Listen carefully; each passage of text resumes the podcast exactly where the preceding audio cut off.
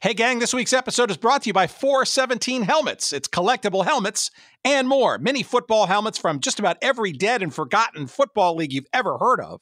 Also, mini baseball helmets from the Negro Leagues, as well as custom helmets. You want your business or your organization represented in a cool mini helmet format? Hey, check them out. 417helmets.com. Promo code GOODSEATS for 10% off all of your purchases. And now, here's our show. Tennis and the public really came out the winner today. This is a story of becoming, a story on the emergence of what we know today as professional tennis. Every sport produces its stars and its moment. And for tennis, those stars and that moment were aligned here in Dallas on the campus of Southern Methodist University. The old arena is much different now since that day in May of 1972. But Moody was never famous for how it looked. Moody built its reputation on the strength of one spring afternoon and one tennis match. An overflow crowd of 8,500, unheard of for professional tennis at the time. A TV audience of 21 million people. A winner's check for $50,000 and two superstars in a match for the ages. That is probably the greatest tennis match that I have ever seen in my life. All these ingredients combined to trigger what today is professional tennis. A game far removed from its roots of pomp and privilege to one encompassing a worldwide audience. A tour played on every continent. Players competing for tens of millions of dollars. And in large part, what happened that day in Dallas gave notice. Tennis had arrived. Welcome to Good Seats Still Available, a curious little podcast devoted to exploring what used to be in professional sports. Here's your host, Tim Hanlon. Hey, what's going on, everybody? Your pal Tim Hanlon here, and it's Good Seats Still Available. Welcome to the proceedings. As you know, it is the curious little podcast that is devoted to what used to be in professional sports. It's what we do for you here each and every week, despite all the obstacles against it. And I am honored to be in your presence this week. Thanks for finding us. As you can determine from the little setup there, we're going to be talking about tennis, and it's a topic that we rarely kind of get into, but we've had the great excuse to do so this week with our guest, Joel Drucker, who is a connoisseur of the game and a writer and a follower of the game for many, many years. You may have read his works at places like Tennis.com and Racquet Magazine. You may have read his book, Jimmy Connors Saved My Life, from 2004, the well-reviewed and well-regarded mostly biography of Jimmy Connors, et cetera. And I'm going to tell you the story of how this all set up. But first of all, let's talk about that clip. That clip is from the official documentary about the founding of one of the topics that is crucial for our conversation this week, World Championship Tennis, which itself got formed in 1972. And a familiar figure to listeners of this show was instrumental in the founding of that. His name, Lamar Hunt. The late, great Lamar Hunt, obviously well known for his American Football League and a little bit lesser so national North American Soccer League exploits. But Lamar Hunt was also involved in founding and funding the admitted, real sort of professionalized modern day tour system that we know today as the World Tennis Association and all those, tournaments and those kinds of things, and the game and the money that we know today. But World Championship Tennis back in 72 was a relatively novel concept where prior to that, mid to late 1960s, you had a professional tennis circuit that was comprised really of a handful of major events and a structure that was largely, I guess you could call it, barnstorming in nature. Not a whole lot of rigor and alignment and statistical sort of a uniformity to all that stuff. And World Championship Tennis, amongst a couple of other tributaries, was a breakthrough at the time. National television, big crowds, and some gigantic prize money, and a sort of a rhyme and a reason for pros to kind of sign up and be part of the mix with, you know, regular schedules and standings and all that kind of stuff, and even a championship at the end of an actual season. This is a really novel idea in the early 70s, and that is sort of an essential sort of a component of our story. This week, as we get into kind of the 1970s, really the decade, and tennis. And this is obviously the germ of this idea. This conversation sort of was generated from our excellent conversation a few weeks back with the great Michael McCambridge, talking about his new book about the 70s and sports and all that stuff. The Big Time is the name of that. And if you haven't heard that show, please, by all means, go back and listen to that. And by the way, also get a copy of that book, because my goodness, it really encapsulates, and I think almost is an essential kind of a feeling that we have on this show. But Joel reached out to me just out of the blue a couple of weeks after that show and said, hey, you know, if you ever want to go deeper into the tennis thing, and you may remember that we led that episode with a clip from another thing we're going to be talking about in more in depth, the Battle of the Sexes. Not the only one, but the big one that most people remember, back in the early 70s between Billie Jean King and Bobby Riggs. That's also another seminal event in this sort of a timeline of 1970s-ish tennis, the growing up of tennis, the professionalizing, the modernizing of professional tennis. The Virginia Slims tournament, you could make the argument sort of the women's equivalent, figuratively and directly, to making professional women's tennis a standardized tour thing, and Billie Jean King being part of that for sure. And of course, no exploration of the maturation of professional tennis in the 70s would be complete without a thorough discussion of a topic we've kind of grazed around and nibbled at a bit over time, but certainly would love to go deeper and more thoroughly as we go forward in our little lives here.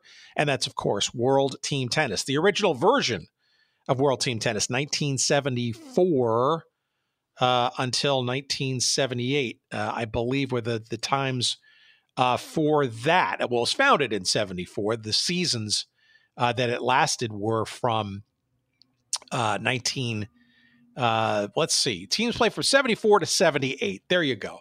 But the founding was just a tad bit earlier in the latter part of 1973, where the Battle of the Sexes occurred. And all of that stuff is part of the intricate web and the excitement and amazing story of professional tennis and its modernization, shall we say, in the 1970s. That's the topic this week as we get into our conversation coming up in a couple of seconds with Joel Drucker. And let me also remind you again of what you can do on our website at goodseatsstillavailable.com with relation to Joel's appearance here. This is episode number, 325. Well, not 700s yet, but give us time.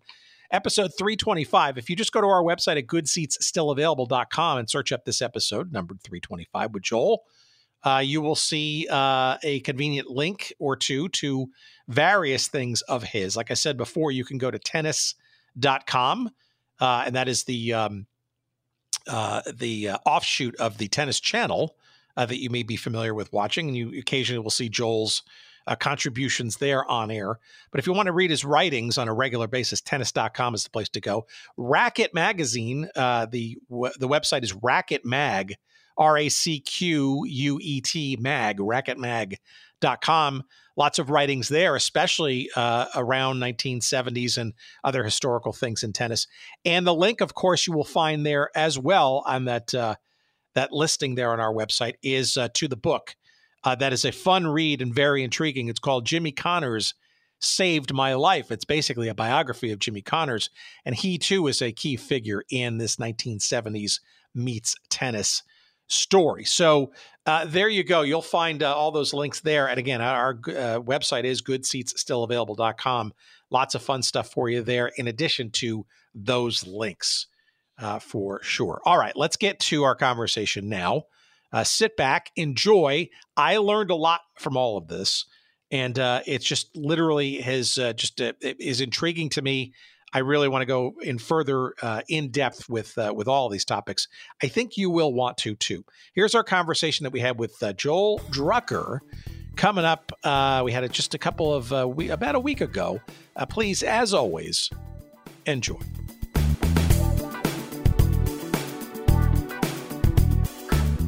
All right, so let's start from kind of the beginning. Give our audience a bit of background about who you are and what makes you so well-versed in this sport of tennis and for the conversation at hand. You see the movie Almost Famous, Tim? You ever see that movie? Of course, Almost Famous? Multiple times. Well, think of me. I'm like Cameron Crowe with a garage band. So I'm kind of in the tennis. I grew up in Southern California, began playing tennis around 1971, 72 in Los Angeles. And this was the time when the tennis boom was happening. It was in full glory. And so I got caught up into watching tennis. So I started writing about tennis in 1982. I started writing about it more extensively in 1993. And so I've been involved in the game in various shapes and forms for 50 years as a child, as a player, not that I was a particularly accomplished junior, but also as someone who loved the game, someone who loved reading about it, talking about it, meeting people in it. Growing up in Southern California is kind of like being in country music and growing up around Nashville. So I was in it at a very, big level, lots of people. The tennis camp I went to every summer was run by Tony Trabert, who was the CBS analyst and soon became the Davis Cup captain. He'd been #1 in the world. People like Jimmy Connors is practicing at the courts where my friends and I are playing. So I'm around the game in a lot of ways from a young age, and I just fell in love with it and continues to this day. And we've seen you in various written publications and on the air at places too, right? You want to mention some of those places? Yeah, sure. I've written for everyone from Tennis Channel, which also is Tennis.com and Tennis Channel are part of the same organization, a magazine called Racquet that I write for, USTA publications, the New York Times, tons of other publications like Cigar Aficionado and Men's Journal, kind of finding ways to bring tennis angles to those publications, HBO, CBS. I stumbled into the world of television and television production in the late 90s. So that kind of took my career in another direction. So all of that. Well, that's, I think, pretty well suited for some of the grilling that is yet to commence. So let's maybe turn the wheels back a little bit. So the mid to late 1960s, right, is almost sort of an interesting sort of point in time for the history of professional tennis. We're going to keep it in that. And maybe you could explain a little bit about sort of what a touring kind of professional kind of situation look like, especially, and maybe only at that point for men beyond the majors and all that kind of stuff. Because in 1968, World Championship Tennis came about. And I want to get into that story. But before then, what was really going on or not going on with regards to touring?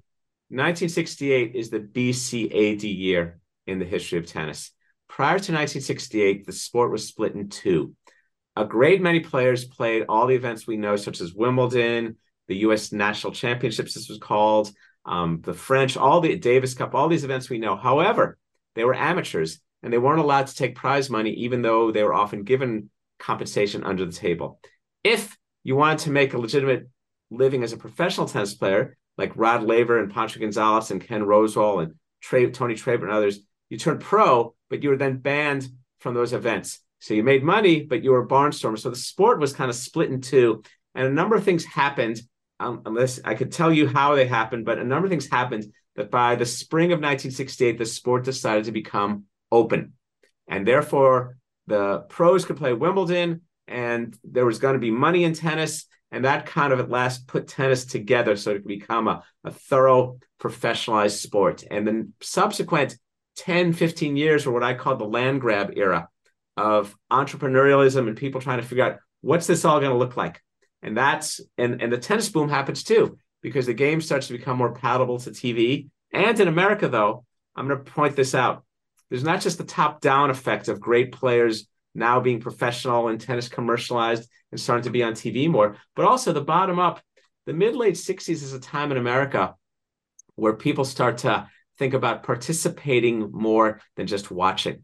Do your own thing, physical fitness, ecology, kind of the empowerment of the individual. Politics is personal. So the fitness boom starts in the late 60s, early 70s. And the first two children of that are jogging and tennis, because tennis appears, oh, that's kind of a cool sport. I'll try that. And so it booms from the bottom up as well.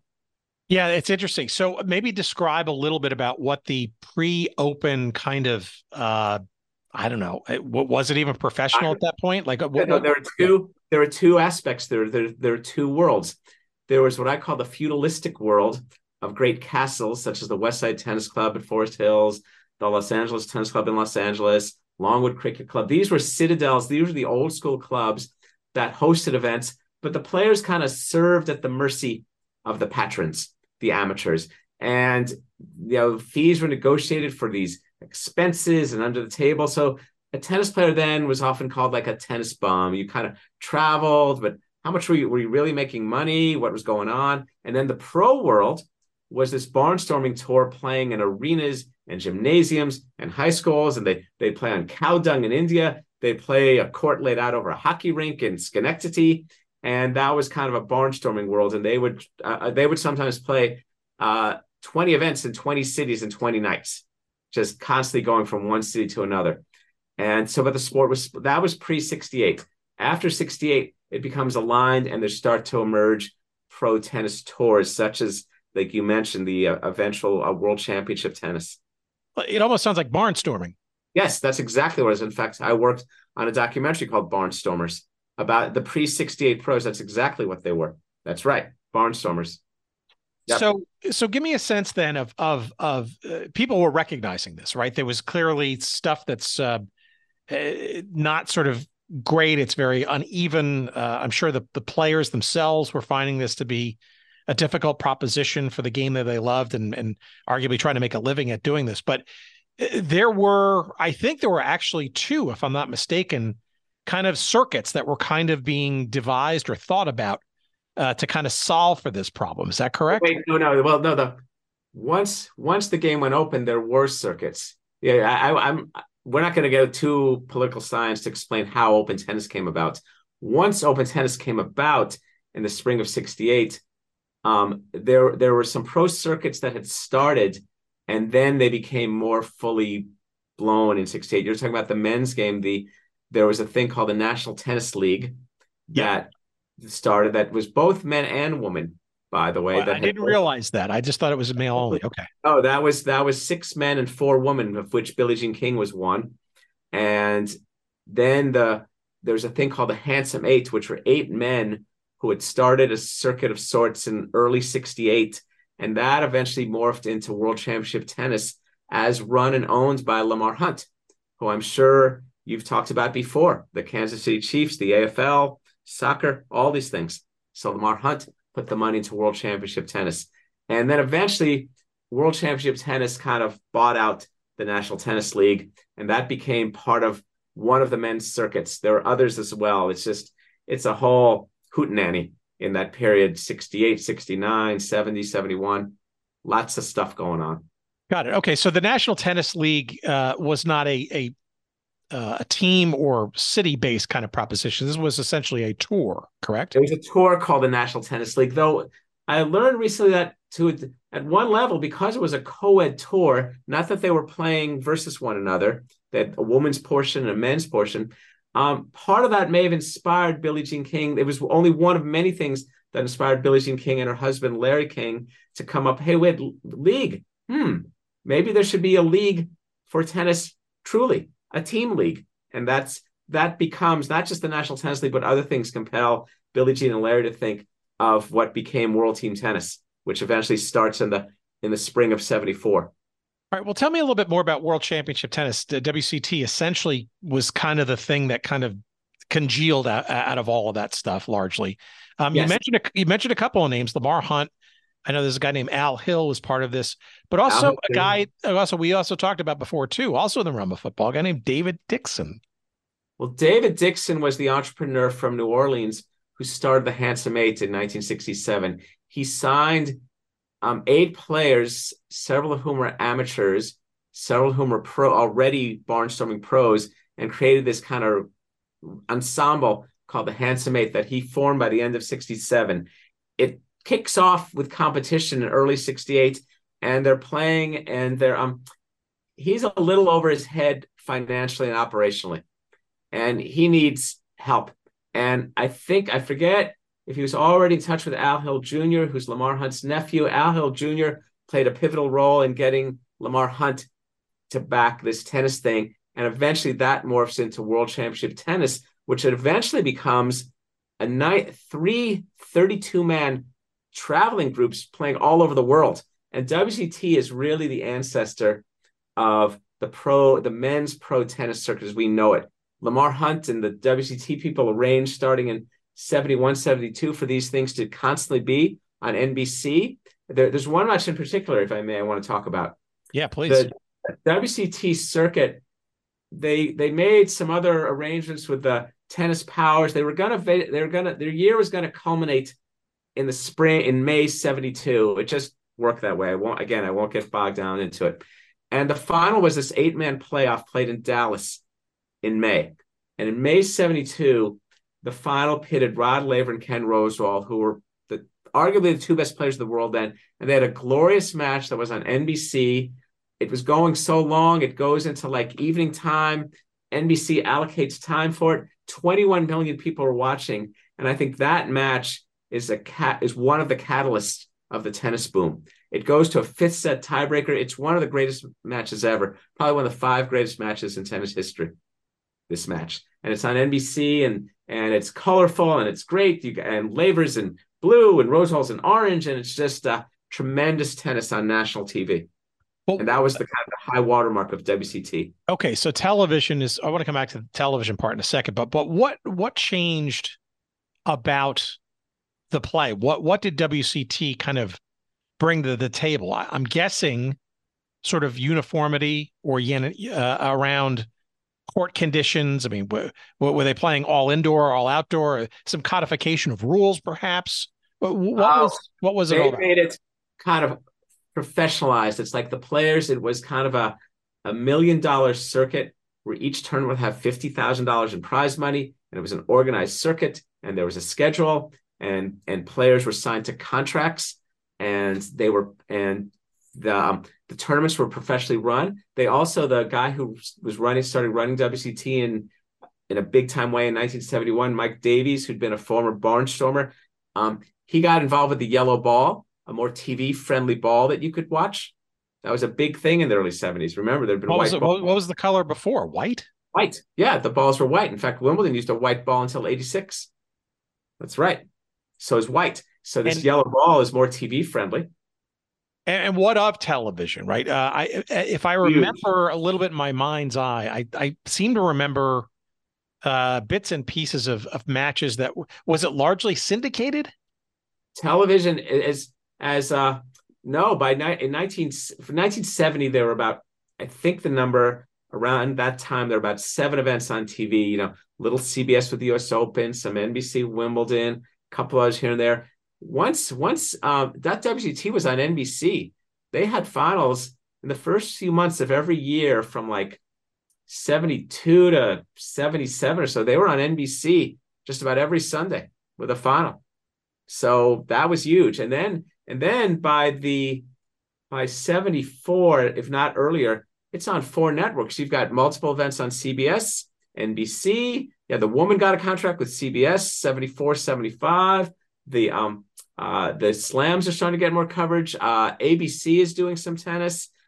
PBS, a lot of tennis aired on PBS in the 70s. Monday Night Finals from all around the U.S. So the game is just proliferating on network TV.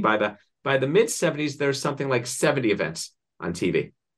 Interesting. Okay, so this seems like it is, at least for the men, adding a significant and regular and arguably maybe even more event-oriented kind of feel to stuff in between the four majors in terms of a season of competition. Let me help everyone see it a little differently. Let's just say the 2.5 majors.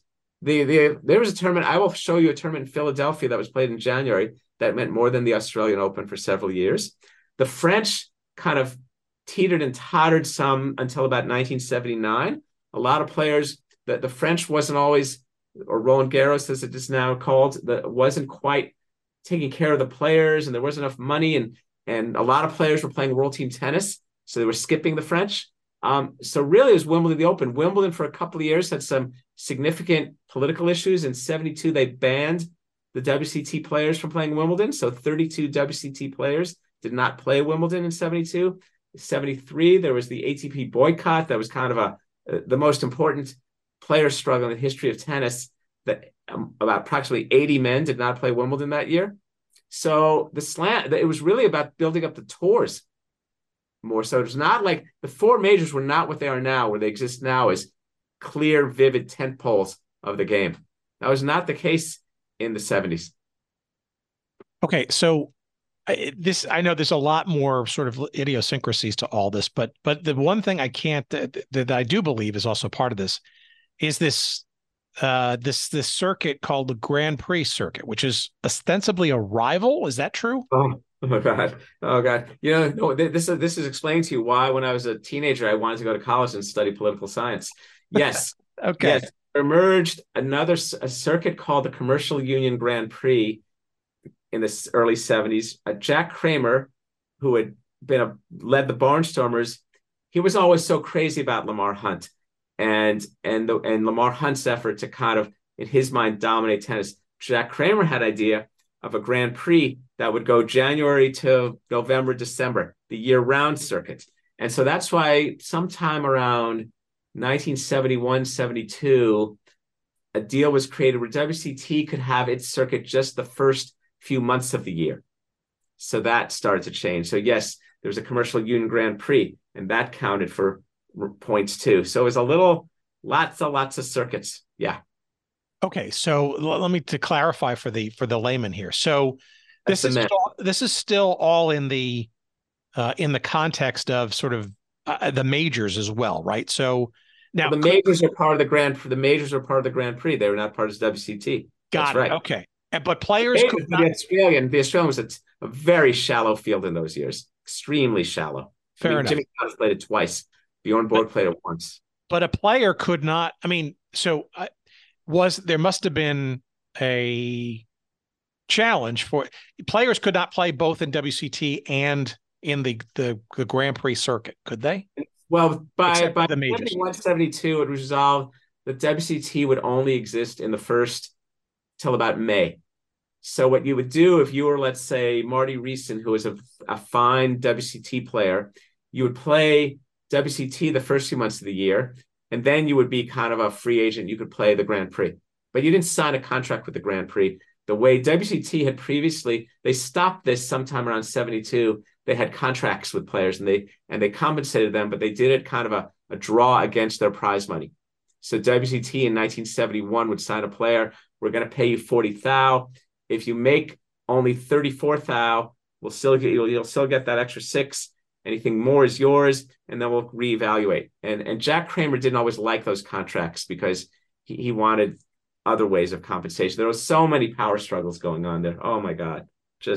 I want to come back to Jack Kramer in a minute, but I want to clear up on the WCT thing. They were also so what was the format of WCT? Because there's also a finals kind of thing too, right? That was the event in Dallas I mentioned. The Dallas event was the finals playoff. That was the type 8, the men who had generated the 8 most. The WCT, they were tournaments. They were 32-man tournaments, and people won them, and they accumulated WCT points. And the people who finished in the top 8 on the WCT circuit qualified for the season-ending playoff in Dallas that culminated, for example, in that great Laver Rosewall match.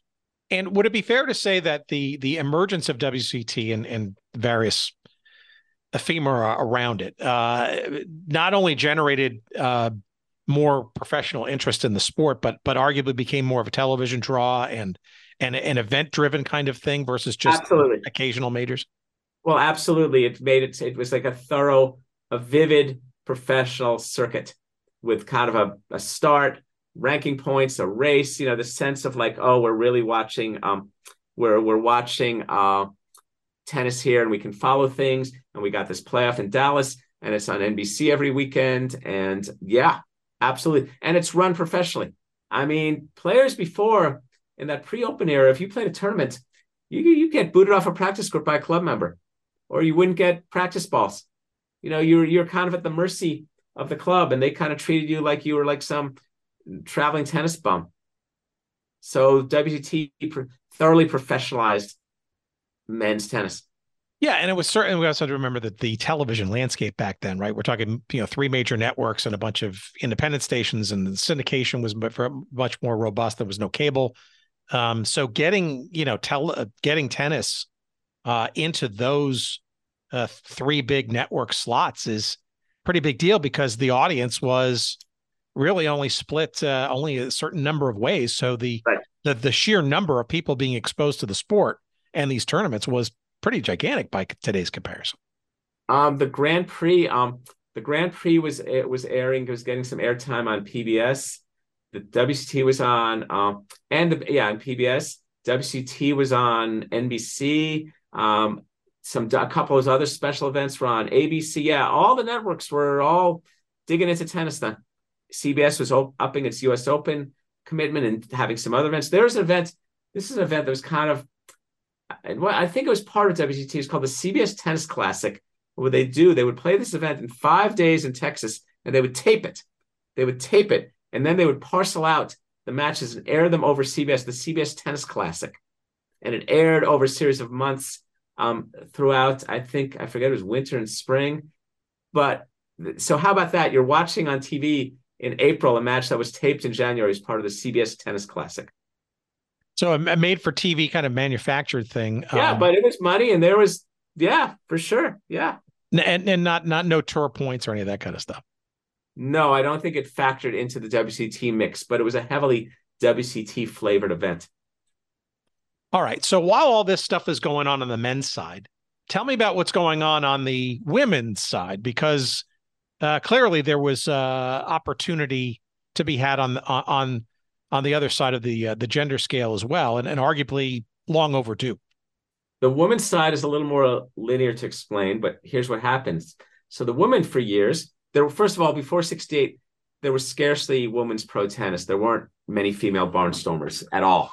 There wasn't perceived to be a market for it. So all the top women amateurs were the top women pros. Nonetheless, were the top women players. Nonetheless, the game becomes open in 68, and people like Billie Jean and Rosie Casals and others, they joined the National Tennis League, and they, hallelujah, pro tennis is here. And Billie Jean and her husband start to see, wait a second, we're being squeezed.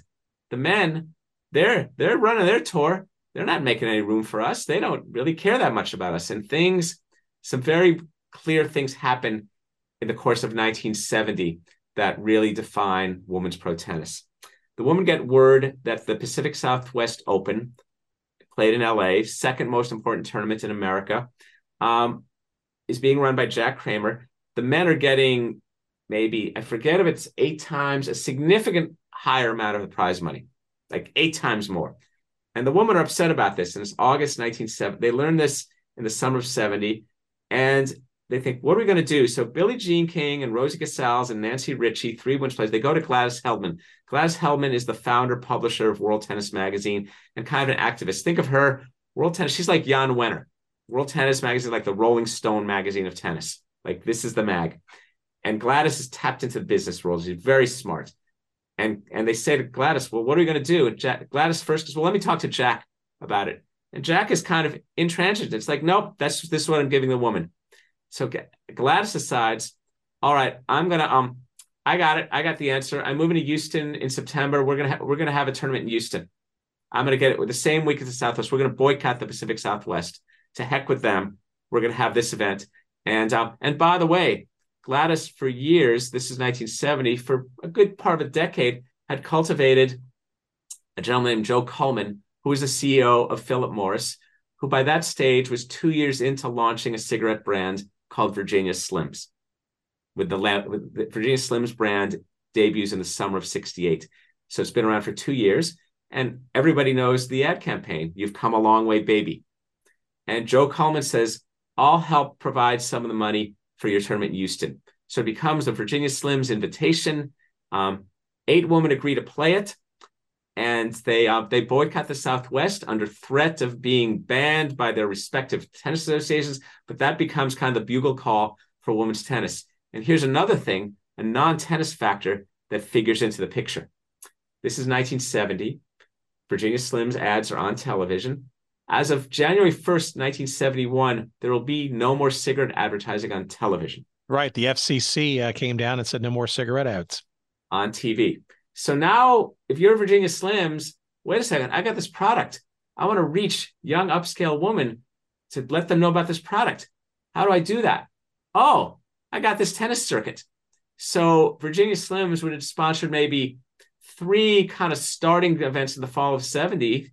They said, good, we'll have a circuit starting in 1971. And that becomes the Virginia Slims circuit with a total prize money of like about $309,000 and the whole Philip Morris marketing apparatus. And that becomes 1971 is kind of like the first full year of the women's pro circuit. And it's happening. And the women are kind of taking it to the streets. They're doing clinics and they're up at 6 a.m. to go on radio. And Billie Jean King is the leader. There are 8 others who join her. They're called the Original Nine. That's kind of an iconic, you know, it's interesting how the 60s and 70s have all these things, the Magnificent Seven, the Fab Four, the Dirty Dozen, the Handsome Eight, the Fearsome Foursome. Is that interesting how all these terms are used for like these group entities?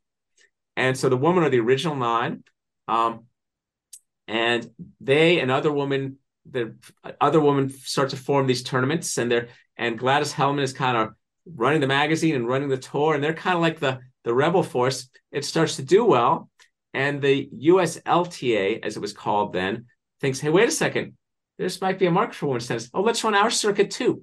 So they start one, and so then there are rival circuits, and this exists for a couple years, 72, 73. Eventually, they make peace.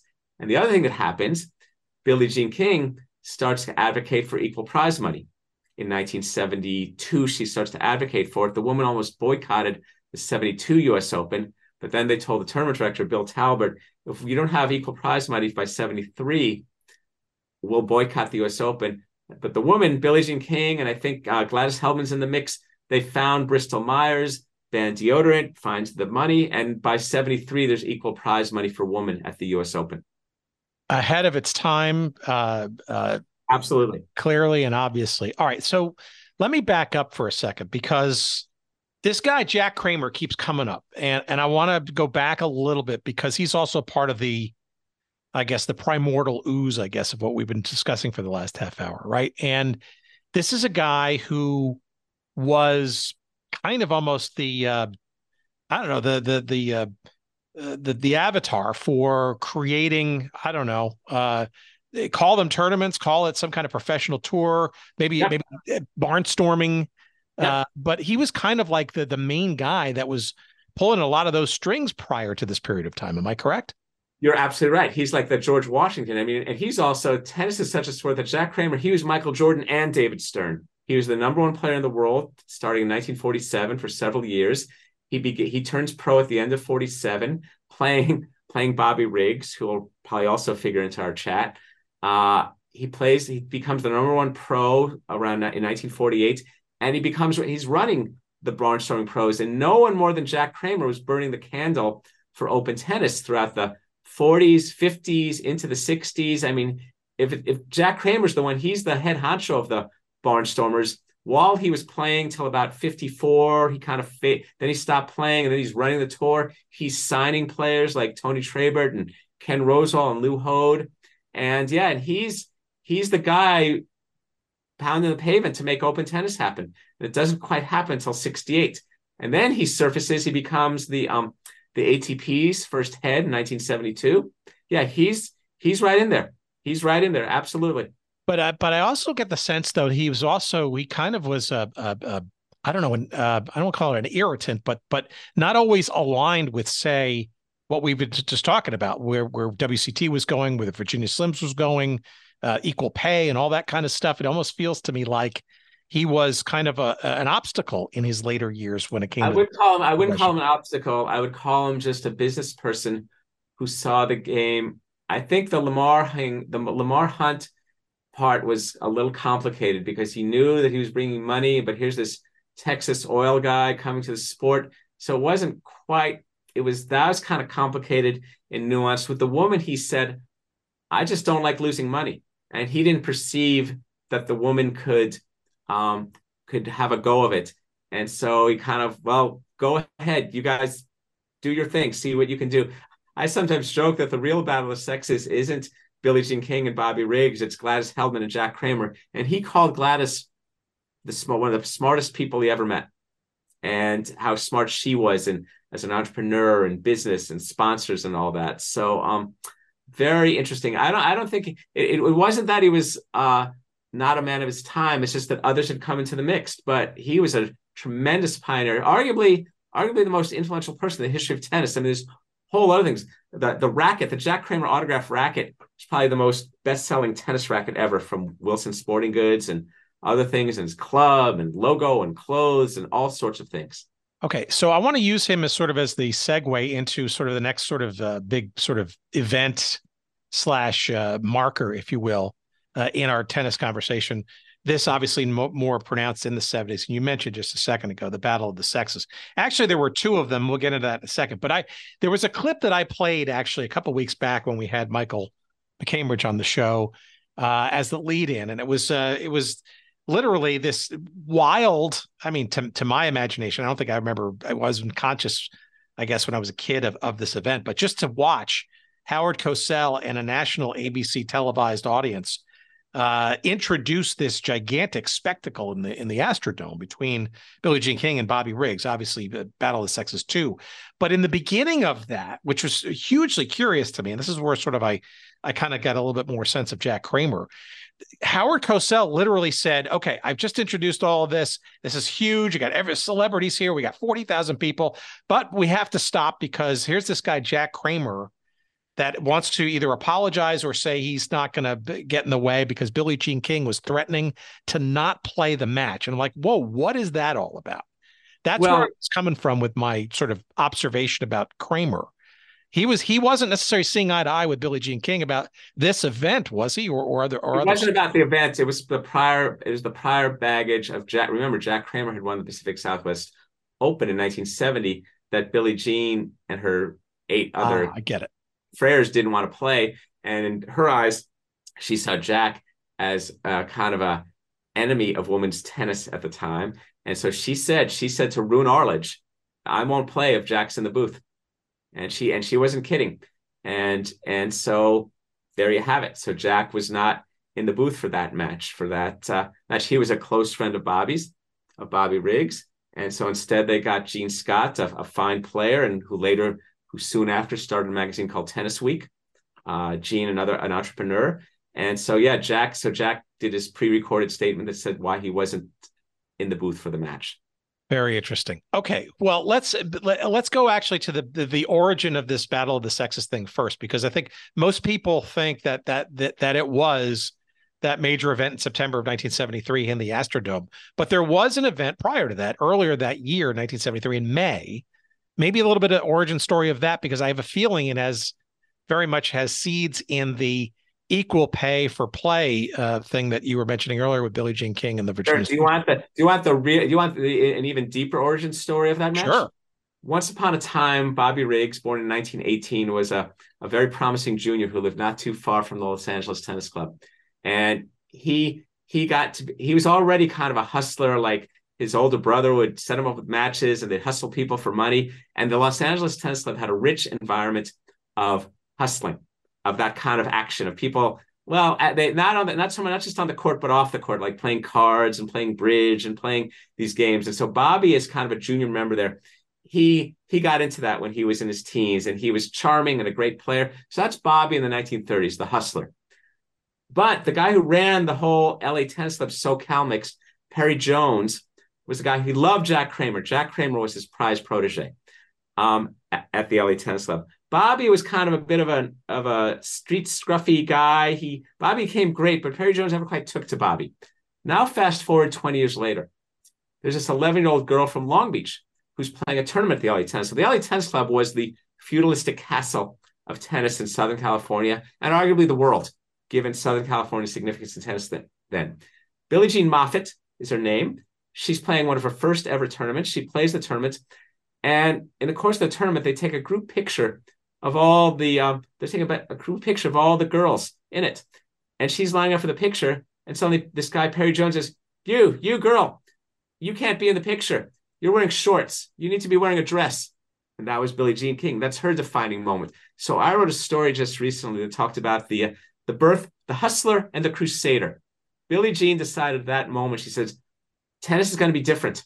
I will make tennis different. So in a way, the real origin of that match begins at the Los Angeles Tennis Club in the 30s with Bobby, in the 50s with Billie. Now forward 15 years later, 1971, Billie Jean, it's the first full year of the Slims tour. She's at the US Open, and Bobby is about 52, 53 years old, hops his fence. He says, hey, Billie, you're the best woman. Why'd you play me? Let's have a match. She says, and she knows it's kind of like a circus thing. She, Bobby, I want to make this tour work. No, thank you. She doesn't want any part of that.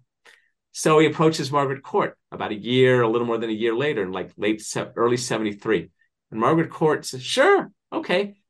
And she tells it to Billie Jean, and Billie Jean says, you're doing that? Do you know what you're in for?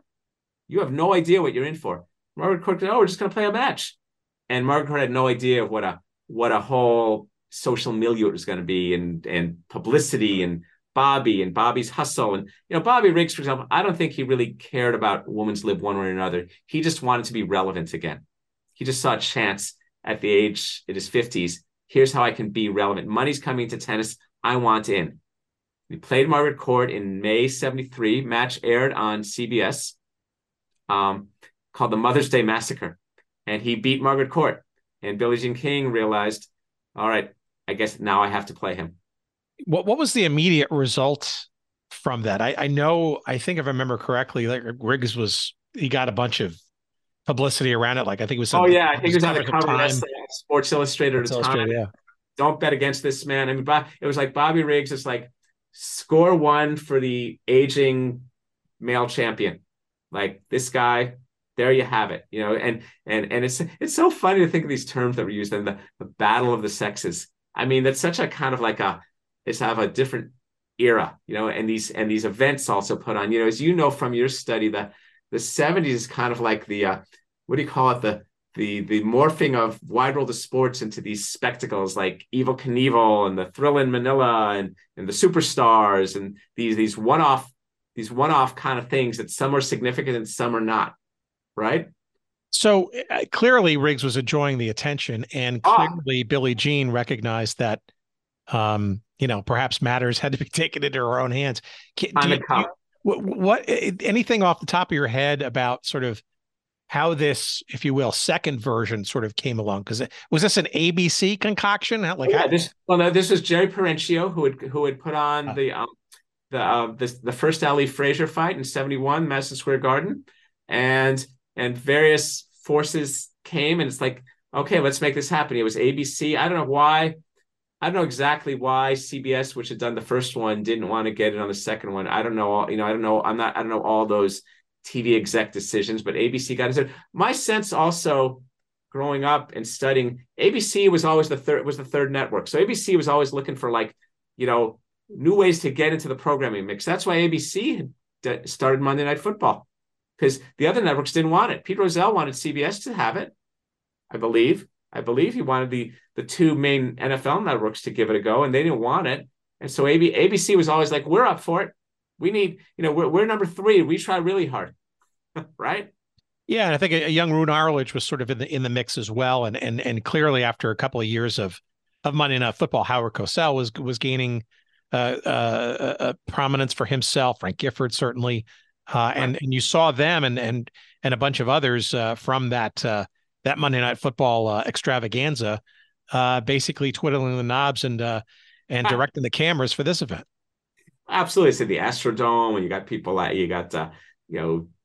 athletes and people in the crowd, and they're all watching, and it's right out of that zeitgeist, isn't it? And in a way, what ABC, that was ABC in the 70s, that was its reward for the hard work it had put in. I mean, it really lagged behind in the 60s and wide world of sports and the Olympics. I mean, ABC was not quite the factor in the sports TV world that it later became, right? Monday Night Football really tipped it into the big time. So can you kind of just explain, I don't know how old you were at the time. I barely remember it, but that's... I was 13. Okay. I was 13. So I maybe through memory and through scholarship, can you just explain just how like ridiculously outsized this event was and what people layered on top of it in terms of its potential meaning? Well, it had all this sociology around it. I mean, again, I think if I'd been 19 or 23, I probably would have seen that sociology more. And that I just saw tennis, and I liked Billie Jean King a lot.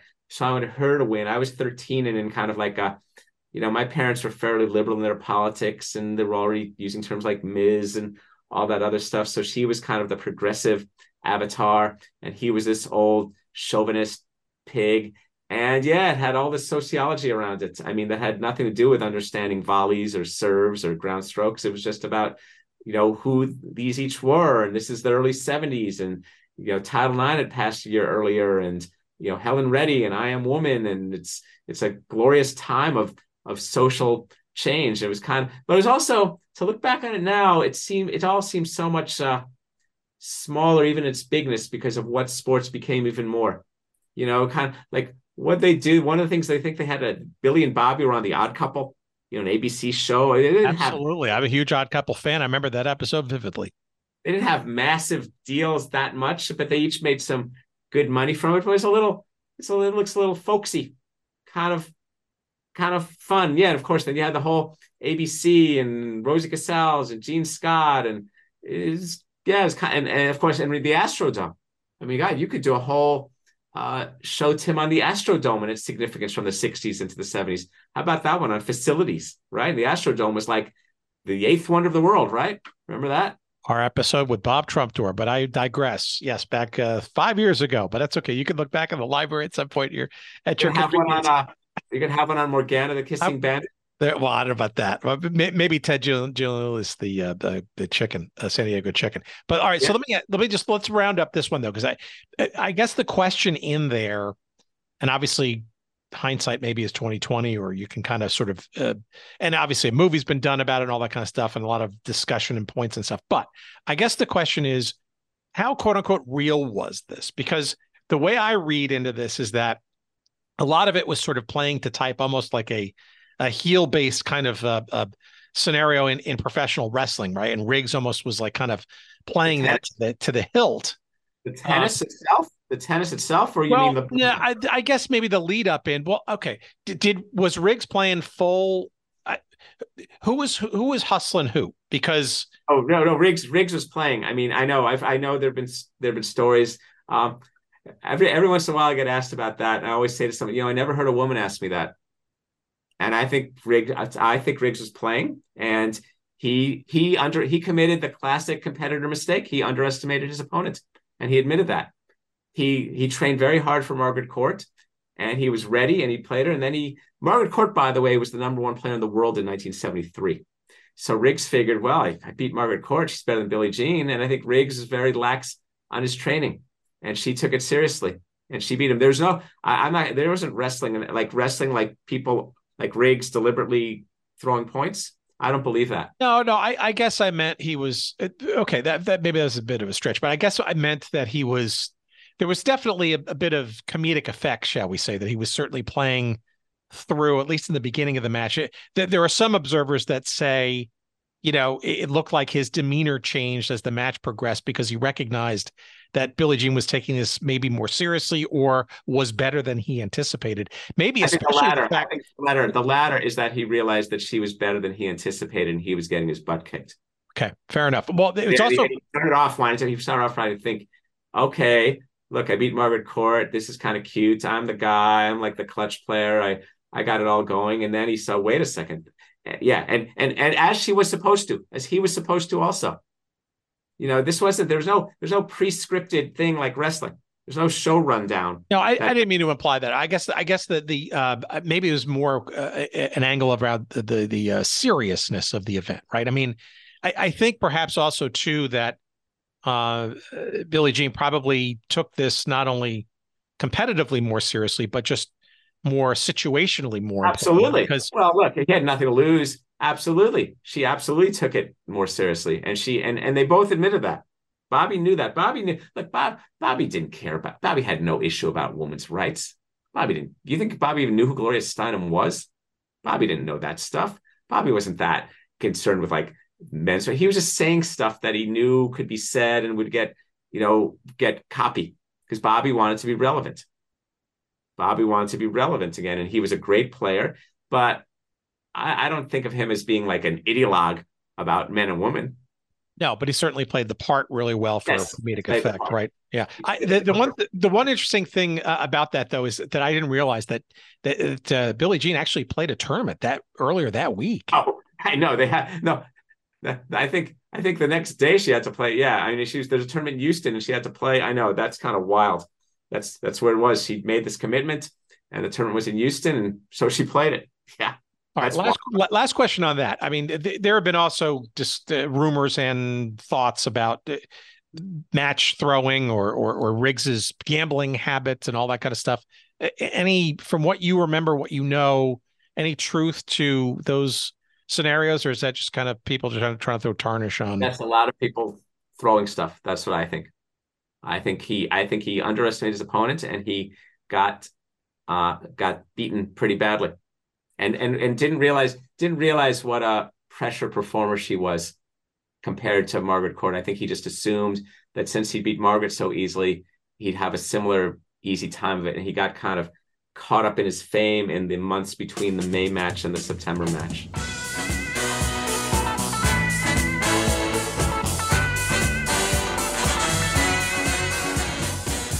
All right, what's this? 417 Helmets. My goodness. Well, you've heard me talk about 417helmets.com, collectible helmets and more on this very show fairly often. Our pal Judd Lesher down in southwest Missouri, I think in the Springfield, Missouri area, if I'm not mistaken. What is it? 417helmets.com. Well, first, if you dig all of our great football stories and episodes of the past, and you'd like to commemorate some of them in mini helmet form, really cool, sort of literal, high quality, professionally, made materials, but in a mini format that you could put on your desk or put on your in your bookshelf or whatever it is. And just about every league that's ever existed, save from the NFL. We're talking XFL, old versions of the WFL. Remember the World Football League? How about various teams, both current and past, in the Canadian Football League? But also NCAA teams of yore and NAIA college football teams of yore, all of them and many, many, many more available for you at 417helmets.com. But oh, that's not it. That's not it, friends. There's plenty more to be had. How about mini baseball helmets?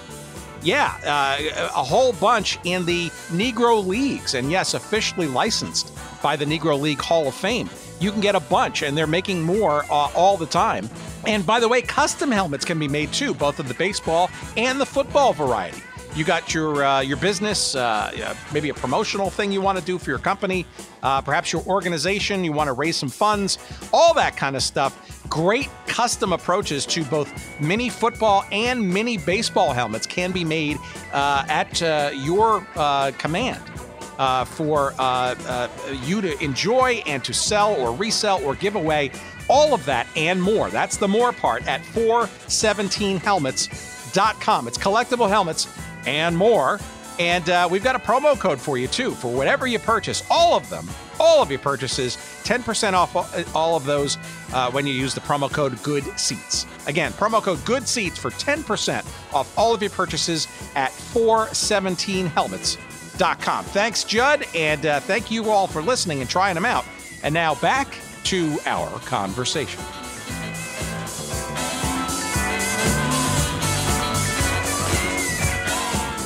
Well, it certainly played out very well for not only Billie Jean, but also women's tennis, because, I mean, clearly she saw beyond the publicity stunt component of this and felt the importance of this victory for, I think, what it seems like a bunch of different initiatives. It was truly a shot in the arm for women's tennis and sports. No, absolutely, for women's tennis and women's sports. And also, you know, Billie Jean, I think Bobby saw this as a kind of personal publicity and kind of relevance, play some matches, make some money. It's like I said, the hustler and the crusader, each born in some degree at the Los Angeles Tennis Club in their youth. And Billie Jean's a crusader, and she's a leader, and she wanted to, she saw things, and out of this came other opportunities for her, kind of a springboard into other things, because her visibility skyrocketed following that match. She'd already had some significant accomplishments. 71, she becomes the first woman to make more than $100,000 in a calendar year, woman athlete. And that, and only like 5 baseball players made more than her. I think I was just reading in her book, she made more money than Reggie Jackson in 1971. So he was kind of impressed by that. 72, she and John Wooden are named like sports persons of the year on the cover of Sports Illustrated. And I think you and I can't understate the significance of being on the cover of Sports Illustrated in those years, what that means. So 72, and then the match. The match is kind of like the capper. Right now it's crossover fame. 90 million people watching around the world, a little over 30,000 watching the Astrodome that night. Yeah, a real springboard. Well, clearly, Billie Jean King has a lot of capital now, right? In the sport, coming out of this, her presence and her persona were, you know, certainly off the charts, world headlines and that, all that kind of stuff. So let's talk about this third sort of major pillar of tennis in the 70s. And to me is probably one of the more fascinating, certainly polychromatic examples of it, is this idea of World Team Tennis. Now, I'm looking back at sort of the timelines of this, right? So this wasn't sort of necessarily a linear development. My guess is that based on the timing of when World Team Tennis was founded, the battle of the sexes was actually happening around the time where this founding was already underway. Do I have that correct? You're correct. The league has its draft in the summer of 73, I believe in August. So it's already the admin work is in place for World Team Tennis sometime in 73, maybe 72, but certainly in 73.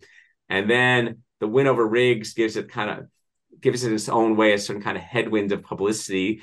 The success of the women's pro circuit is helping fuel the credibility of women's tennis. So therefore the relevance of a co-ed league surfaces. So the factors are in place. And also, and I think you've talked about this in other shows about kind of, how would I put it? The need to these arenas looking to fill and put butts in the seats, right? All over the country, especially in the summertime or the spring when all the other when the winter sports are essentially done or waning. Yeah, it's so funny to think now, since we have basically 13 months a year of sports now in the country. In those days, there were certain kind of off seasons. It appeared these gaps of, oh my God, we're starved for sports content. We only have one sport going on. What are we going to do, right?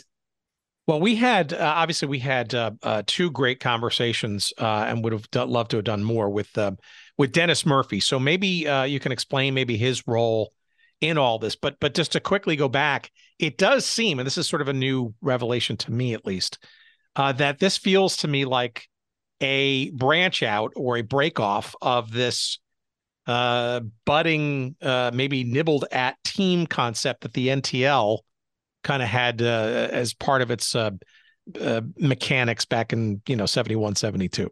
Well, no, but the NTL was gone by 71, 72. It had been part of WCT, and it wasn't a league like they played on teams. It was just a league of, it was just called that as a traveling group. There's no direct or no, there's just a little notion of a league maybe that tricks something. There are other things in Billie Jean's mind. I think it was her desire for tennis to be more like a treated like the way team sports. Remember, this is a woman whose brother was a Major League Baseball pitcher, Randy Moffitt. Sure. Or co-ed, the co-edness of it, right? Right. Well, of course, she wanted a co-edness. So, because that's the neat thing, because prior to 68 and the break and the building of each tour, men and women played a great many events together, not just the majors, but all the other events. They were often in the same place. And Billie Jean liked doubles and she liked mixed doubles. And so World Team Tennis, pretty amazing. I mean, 44 matches, May through August, players not playing the Roland Garros French Open to play World Team Tennis, good contracts, 5, 6, 10,000 people watching these matches all over the place. Incredible. For about 5 years, those first 5 years were amazing. And the idea was what? Team play versus a singles kind of, or a tour kind of, yeah. Team play, build affinity with a team. So I grew up in Los Angeles then, and the Los Angeles Strings, we got 44 matches, 22 on the road, 22 at home. So you build an affinity with a team the same way you did with the Dodgers and the Lakers. And so you would get to see this team that was part of the community, and then they're playing. And here comes a team from the Phoenix team is playing. And so they have this team, and they're playing all the disciplines, man, single, doubles, mix, the whole hootenanny. And it moves pretty quick. It was fun. I went to a lot of team tennis in those years. Describe to me what the atmosphere was like, what the court looked like, the play, and clearly the crowd was encouraged to participate. Yeah, they were encouraged to participate, kind of bring some of the Monday Night Football thing. I have this friend of mine, Mark Topaz, he would go to Boston Lobsters matches with banners, just like they used to do at Monday Night Football, banners directed at players and things. I forget when the multicolored court came in, but maybe it was the second year, maybe not the first. So a multicolored court, which again was TV friendly, and the 70s was such a decade for color in sports, right? Really, everything started to blossom. Things that had started in the mass culture in the 60s came to the masses even more in the 70s.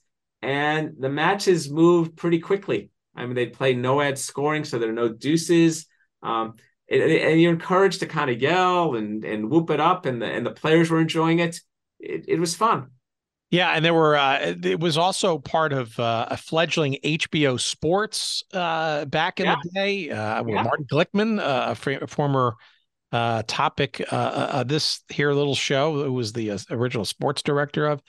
But the success, though, not only of that format and making it more fan and crowd friendly and TV friendly, it also seems like it attracted a pretty strong stable of top players, frankly, who might have wanted a little sort of a different experience out there playing, having more fun, maybe. The woman part was really important, because the women were not treated that well at the spring European events.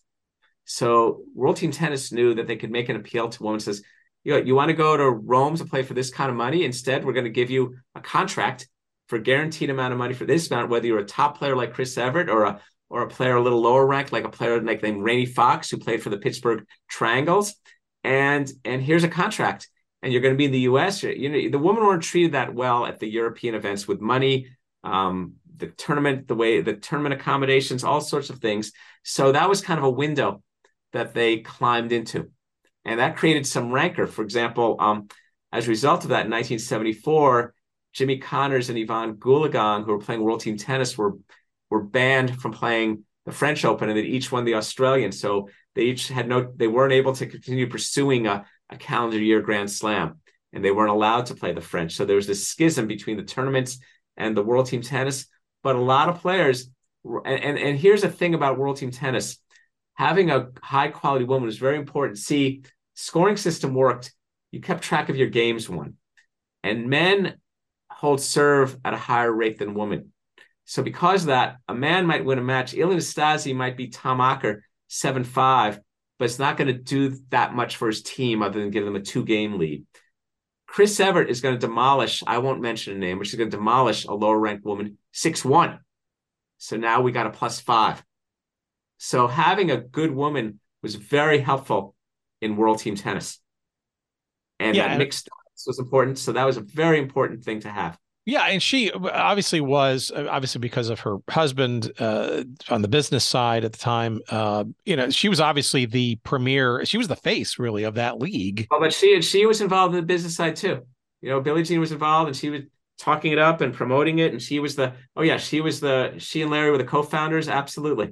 Absolutely. And, and some of the, as you probably know, some people who later become significant sports owners, that was kind of their training wheels. Bob Kraft with the Boston Lobsters, Jerry Buss with the Los Angeles Strings and the Indiana team and the San Diego team. That's where those guys cut their teeth owning sports franchises. And I have been promised that at some point we'll get to talk to Jeannie Buss, who kind of got her sea legs working for Dad. Yeah, Jeannie Buss, that's a great story. Yeah, and she went to the rival high school of mine. I remember Jeannie Buss, and she was already starting to run a tennis team in her teens, and while she was going to USC, amazing. Yeah, and obviously a multi-faceted executive, but also more than one occasion working with the late great Dennis Murphy. But I can't go further though in this observation and this reminiscence without bringing up Dennis Murphy, because it wouldn't be a league of Dennis Murphy's without teams folding and moving, and some people getting held with the holding the bag on the franchise rights that weren't really worth anything. Or so describe to me these 3, 4, 5 seasons. I know it started off with I guess it was 16 teams, and it sort of whittled down to about 10 for the rest of its life in the 70s. But describe to me perhaps how it sort of went and or wound down, and maybe why perhaps, I know it came back in some various fits and starts and stuff and still exists today in a much more smaller kind of. No, it hasn't. They haven't had seasons. They haven't had seasons the last couple of seasons. You're right. And it became, those first 5 years were very lively, lots of excitement. Different cities, teams doing things, TV coverage, colorful uniforms, a lot of top players.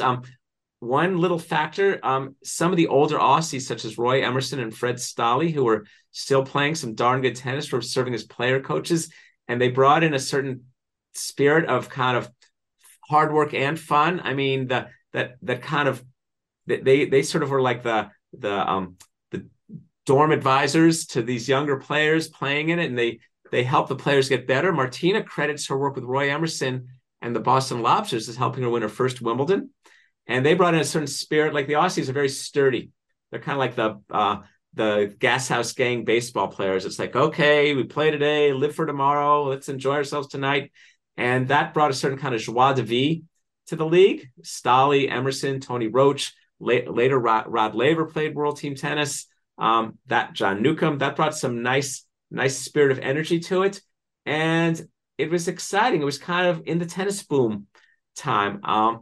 Those 5 years, 74 through 78, those were kind of the prime years of World Team Tennis. And then things happened. The Colgate Grand Prix, which became part of the women's circuit, starts to offer more money for women to play events. So that kind of upped the significance of the spring European circuit and other times of the year. Again, it's just a lot of geopolitics and land masses and tectonic plates going on in those years. And so I think eventually World Team Tennis, it couldn't afford to sustain itself.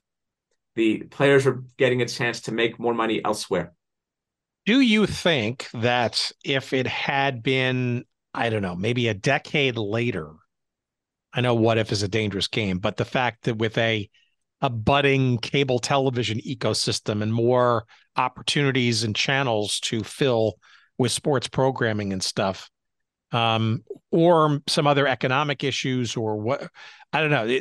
I guess the question is, to me, it looks like it was a hell of a lot of fun, very innovative, certainly ahead of its time, and just entertaining from all get out. And I'm just surprised that it really hasn't come back in any great verve since. Well, tennis has this, the trick I think in tennis is, well, World Team Tennis wanted to sell the team. The sell was still the stars, and the tournament structure so dominated the sport that people were then drawn to the stars anyway. And that made a hard business model. So if you're asking So World Team Tennis comes along in 1981 in the early ESPN years, and it's part of that. God, that's a whole thing to think about. That's like asking if if Sonny Werblin had been working in the 80s. I don't know what to. Well, I answer my own question. I mean, the Major Indoor Soccer League, I think, perhaps kind of filled that gap in the 80s and kind of was a. I mean, that certainly had some sea legs for even a little bit longer for most of that decade, but really certainly benefited by the fact that, you know, the USA cable network and then ESPN and stuff, they needed to fill time. Well, the other thing that happened in the 70s. And I think this was, I give a lot of credit to Billie Jean King and Gladys Heldman and Lamar Hunt for doing it. By upping the significance of the tours, they forced all the Grand Slam events, starting with the US Open, to up their game. It's like, you guys can't just be shaggy-toothed old school clubs. You can't just, it's not going to work. The game is growing. They did the work that built the engagement, the spectator engagement that signaled the US Open's popularity, that we can't be played at the Westside Tennis Club anymore. And all the other slam facilities all up their game considerably as the U.S. Open did in the 70s into the 80s and 90s. So they kind of were the groundswell movement that helped the four majors reassert themselves in a major way to become those tentpole events that they are now. So but in a way, then they had to kind of take the hit for having done that. That's kind of what happened. Do you think we could ever see a team-based format of some significance that the original WTT did in the 70s? I would love to see college tennis adapt a World Team Tennis format. I don't know if you've ever been to a college tennis match. It's fun in its way, but you can have as many as 6 matches going on at once, and the matches take a long time, and that is not a exceptionally TV-friendly format. But I think if, let's say, the Stanford UCLA match was a World Team Tennis format, you know, on one court over the course of 2 or 3 hours, and you had both of their campuses, I think that'd be a great way for the team format to take effect in college tennis. I think college tennis is perfect. I also think the Olympics. I haven't explored this well enough. Tennis comes back into the Olympics as a test sport in '84. And full time in '88. It's just done as a series of elimination tournaments. That's a perfect team tennis event format. Is the Olympics? Call it the King Cup. There's now a BJK Cup, which used to be called the Fed Cup. That's a women's team event. But I think the Olympics would lend itself perfectly to the World Team Tennis format. No, I think you're right. I think it's a really good idea because in essence, it's just another tennis tournament, so to speak. Right? And look. What if the Olympic gold medal had come down once to Serena and Andy Roddick playing Roger Federer and Martina Hingis for the Olympic gold, U.S. versus Switzerland for the gold medal finals, and make the Olympics a team event because we like team events at the Olympics, and have it that way? Because otherwise, right now it's an event. It's the Olympics in tennis. It's accomplished a lot for tennis, particularly on the developing tennis in other countries front. But as far as the event itself, while the players are very passionate when they win it, they don't mind too much if they don't. No one will look back at Roger Federer's resume and said, oh, he never won the singles at the Olympics. It's no problem. It's all okay. It doesn't mean anything. Yeah, I also look at, and I want to sort of round this up with your thoughts about where tennis is now and maybe the effects of the 70s in a second. But it also seems like this is sort of an era now where finally, at long last, I mean, you've got women getting not only their sort of fair share, fair pay, fair treatment, if you will, in the pro sports pantheon, but perhaps even in some cases, even eclipsing the male side. I look back though in all of that, and so many years later, World Team Tennis and I guess maybe the International Volleyball Association, right? 2 scenarios in the 70s where co-ed team-based play was the product, and to me it feels almost ripe. And maybe it's not those 2 sports, but for some kind of equal team-based combo gender kind of competition or sport or league or something like that. It just feels like it's almost exquisite timing to maybe revisit that. I agree with certain things in tennis. There are several team events float around in the men's game. There are talk about some with the women's game. I think some of these these team activities in tennis could be done as a mixed gender, and it would be a lot more fun for all concerned. I agree. There's one now that's called the Hopman Cup that's resurrected and played, and this year's played in France after many years in Australia. And that has some fun to it. Yeah, I think those could be good. The thing is, though, in tennis, the four majors really reasserted themselves, and the circuit, the spectator equity in tennis comes from watching individuals win big tournaments. World Team Tennis will not ever displace those four majors. I guess so. But, you know, in terms of, you know, colorful garb like the Golden Gators or the New York Apples might have worn back in the day, or the vaunted New Orleans Sunbelt Nets. You know, there's so many great names. And oh, yeah. Well, also, there's a whole, have you done a show on like fashion, sports fashion and color of the 70s? You know, like that WFL ball or, you know, remember, was it the orange baseball attempt and these different ways. Charlie Finley was behind that. Yeah. All these different things that we're looking to get at fashion and color. You know, you go back a little to the 60s with Joe Willie and the white shoes, and I don't know, they're all fashion things. I think it was Charlie Finley. Can you believe he was able to pay players $300 to grow a mustache? $300. Try that today. $300. Whatever it takes. Master showman. All right. Well, let me wrap this up then. Let me get your opinion on what you think sort of came out of this decade plus in terms of changes, maybe what didn't change. And frankly, I love your take on where you see the sport now, especially in the midst of, I don't want to necessarily call it a bubble, but private equity, and there's a lot of money being flowing into sports now, and arguably inflating valuations, and maybe, you know, too many sports and too many leagues and four pickleball this is and all that kind of stuff. I don't know. I wonder where that all goes. Well, before we get to that, let me get to the impact of the 70s. And one person we haven't talked about who, I mentioned him briefly. If Billie Jean is the avatar of what women's tennis and maybe all tennis is for the 70s, the other person who I need to talk about is Jimmy Connors. And I'm not just saying that because I wrote a book about him, but also he was the first tennis rock star. Everything tennis wants to be now has its roots in what Jimmy Connors started: the interaction with the crowd, the fist pumping, the energy, all the ways he connected. He was the Elvis. He was the breakthrough. And that happens in the 70s. And at first, it seemed like he was the barbarian at the gate. And eventually, of course, he became the beloved elder icon through the 70s, into the 80s, even into the 90s, when he had that kind of requiem run at the 91 US Open to reach the semis. And the legacy of the 70s in tennis was that tennis has its right as a legitimate sport. Don't you dare think it's simply a garden party, because guys like Connors and, in her way, Billie Jean King, they turned it electric.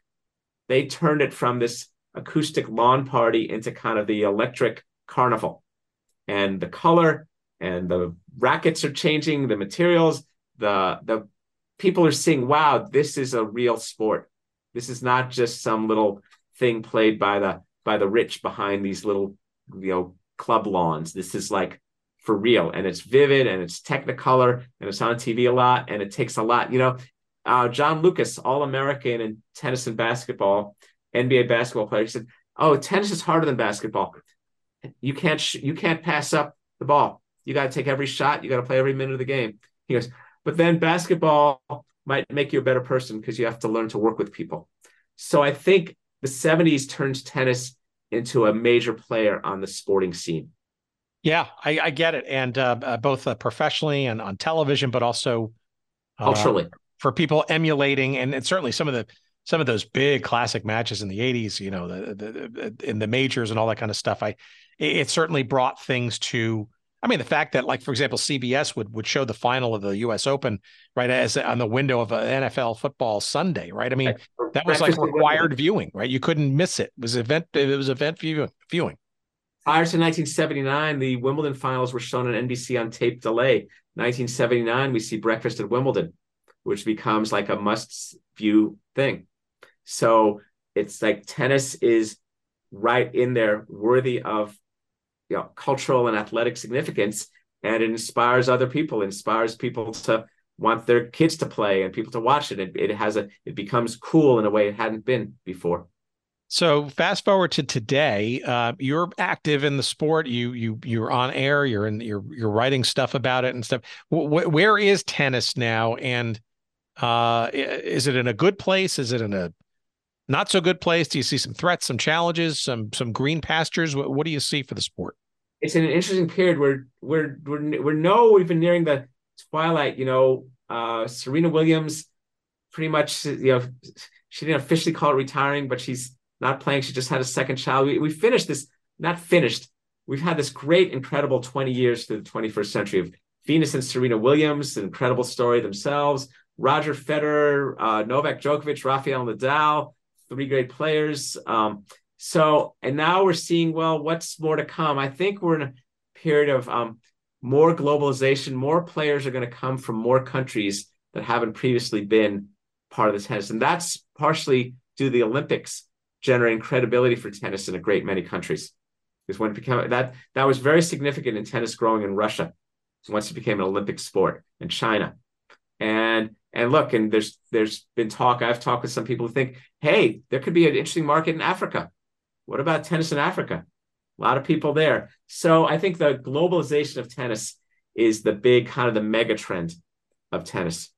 That's the big part. The more countries, and the world is flat, so it's smaller and more people are exposed to the game. I mean, people can grow up in all parts of the world and watch tennis now, and watch tennis on TV and see matches on YouTube and all sorts of things.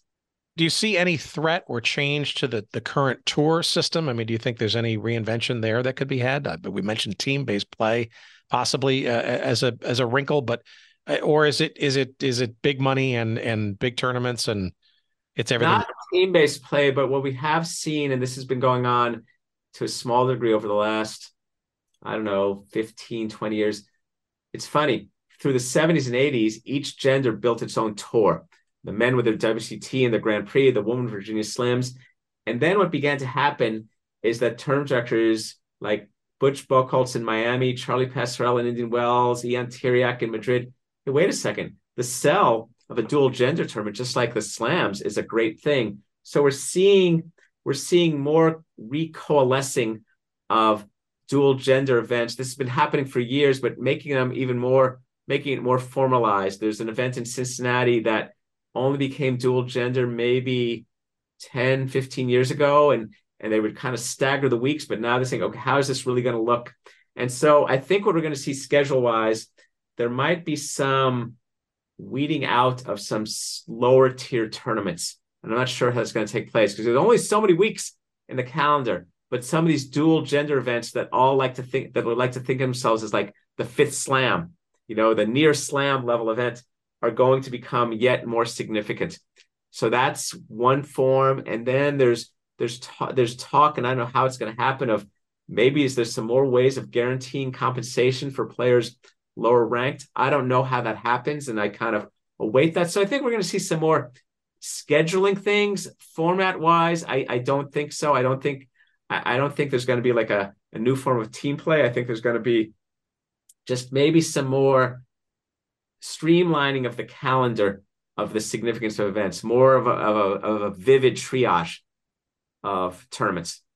Yeah, that's why I'd call it a vivid triage. Here are your majors. Here's your next tier of what the 1,000 level events and so on. All right. And my last question for you is, what of the Davis Cup? It's probably the closest thing to team play we've got. That seems to be kind of gone sideways over the last decade or so. No? After Davis Cup, there was always an awareness in the last 30 years that Davis Cup was becoming cumbersome for players to commit to. And they would do it at certain times and they wouldn't. There wasn't as much of a sustained engagement with Davis Cup from top players. So players, yeah, okay, this is the year I'm going to do some Davis Cup. Either 3 out of 5 and they're traveling. So there's a quest to create more of a World Cup format for Davis Cup. And then that happens in 2019, but it was so streamlined that, and even the matches becoming 2 out of 3 sets, that became kind of confusing. You know, these round robins, and they're playing to semis, and the finals are going to happen in a couple of weeks. I'm not sure what's yet to come now with Davis Cup. I'm a little uncertain as how it happened, and there are a lot of reasons for that, because the players weren't participating to the extent that they had in prior years. So it needed to be fixed, but it's not quite clear the fix in that. And unfortunately, the first year of the new format, I believe, was 2019, and then came the pandemic. So that kind of also hindered Davis Cup. So I'm not sure how Davis Cup wants to kind of like reclaim its status. Now, once upon a time, if you didn't play Davis Cup, your association could ban you from playing other tournaments. And so that the players in 1973 fought for their own freedom. But now that's not the case. So I think Davis Cup needs to kind of figure itself out a little bit more. All right. Tell our audience where they can find you, follow you, see you, read you, hear and listen to you, or see wherever, you know. What do you do? I write most for Tennis.com, which is part of Tennis Channel. That's where my stories are most frequently. I also write stories. I write for a Racquet Magazine. I have stories there that are posted online. A great many of those have been about things that occurred in the 70s and things we were talking about. But also I write a lot of that stuff for Tennis.com. I mean, I've written all sorts of pieces this year about Billie Jean King, which has been really fun. Those are the two major places. I mean, you could also just Google my name and find other stuff. I wrote a book called Jimmy Connors Saved My Life. It's a very rewarding project. So those are the major ones. Oh, I have a podcast. I'm sorry, a podcast called Three. And me and two colleagues of mine, Gil Gross and Amy Lundy, we called it originally Three, a show about Federer, Nadal, and Djokovic. And now, obviously, we're talking a lot about Djokovic, sometimes Nadal, depending on his participation. But it's more of I like to think of it more about views than news. I mean, we're trying to take a big picture view. We did a show once talking about what you can learn from the forehands of each, how each used his forehand and how they did it differently and what that means. So that's a fun show too.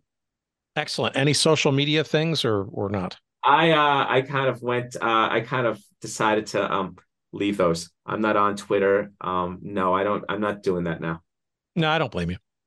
Everyone has their approach. I'm trying to help you promote. That's all. Of course. Cool. And then any other projects coming up, like any other books or ideas or a lot of ideas. We'll see what's to come. You know, this year I've had a lot of fun. The WTA turned 50 this year. And so Tennis Channel, we came up with 12 concepts celebrating the history of the WTA and its 50 years, from its origins to rivalries to crossover icons. I just wrote a story about how a lot of women's tennis players have appeared in advertising and what that all means and why advertisers are drawn to tennis. So that's a 12-part series that has both a TV component that's hosted by the former pro Leslie Allen that I'm involved in also, and a written component that's on the internet. So that's been a really fun 12-part series that Tennis Channel has kind of honchoed this year. I've really enjoyed that. Do you know if they're ever going to rerun some of those old World Team Tennis matches? I know they did a few years ago. That was the old HBO event. Yeah, most of them are now on YouTube. I watch them occasionally. Like a friend and I will watch some of them and just kind of talk about them. I don't know if they're going to air on Tennis Channel. I don't know. I mean, I'm not sure. They did. Tennis Channel a number of years ago re-aired a show that the Pepsi Grand Slam. It was this four-man tournament play during the 70s with Borg and Connors and McEnroe and Vitas Gerulaitis and some others. And I really enjoyed working on it because I got to write this kind of 2-minute intro for it that had video, and Kevin Frazier announced it and it had these. It kind of did this whole package re-airing, but that might have been about 15 years ago. And that's some of this on YouTube still. That was really fun. Well, Ken Solomon's a TV guy through and through. So yeah. It just feels to me like there's and again, obviously it's rights and all that kind of stuff. But I mean, he loves tennis. He loves tennis and he loves the history of the game. I mean, yeah. He worked on the Barnstormers. They did the great documentary on Federer Nadal and the documentary on Vitas Gerulaitis and Rod Laver and Martino. Where's the World Team Tennis documentary? Just asking. We'll see. We'll see what's to come.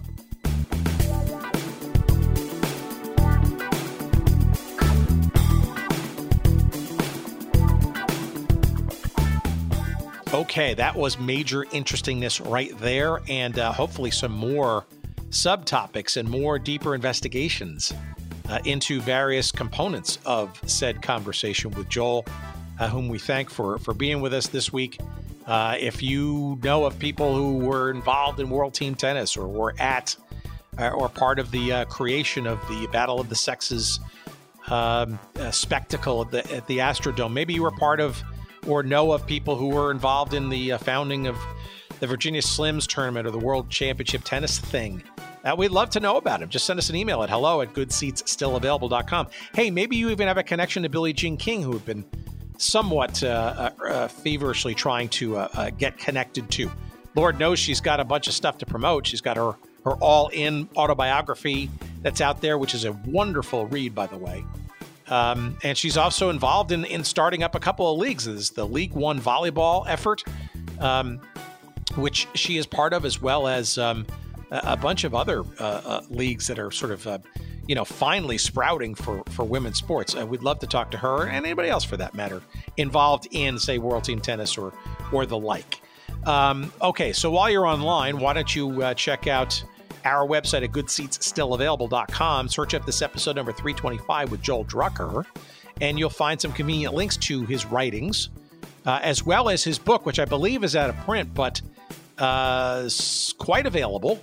And it's called Jimmy Connors Saved My Life. Let's see if we can figure out a way to get it republished, shall we?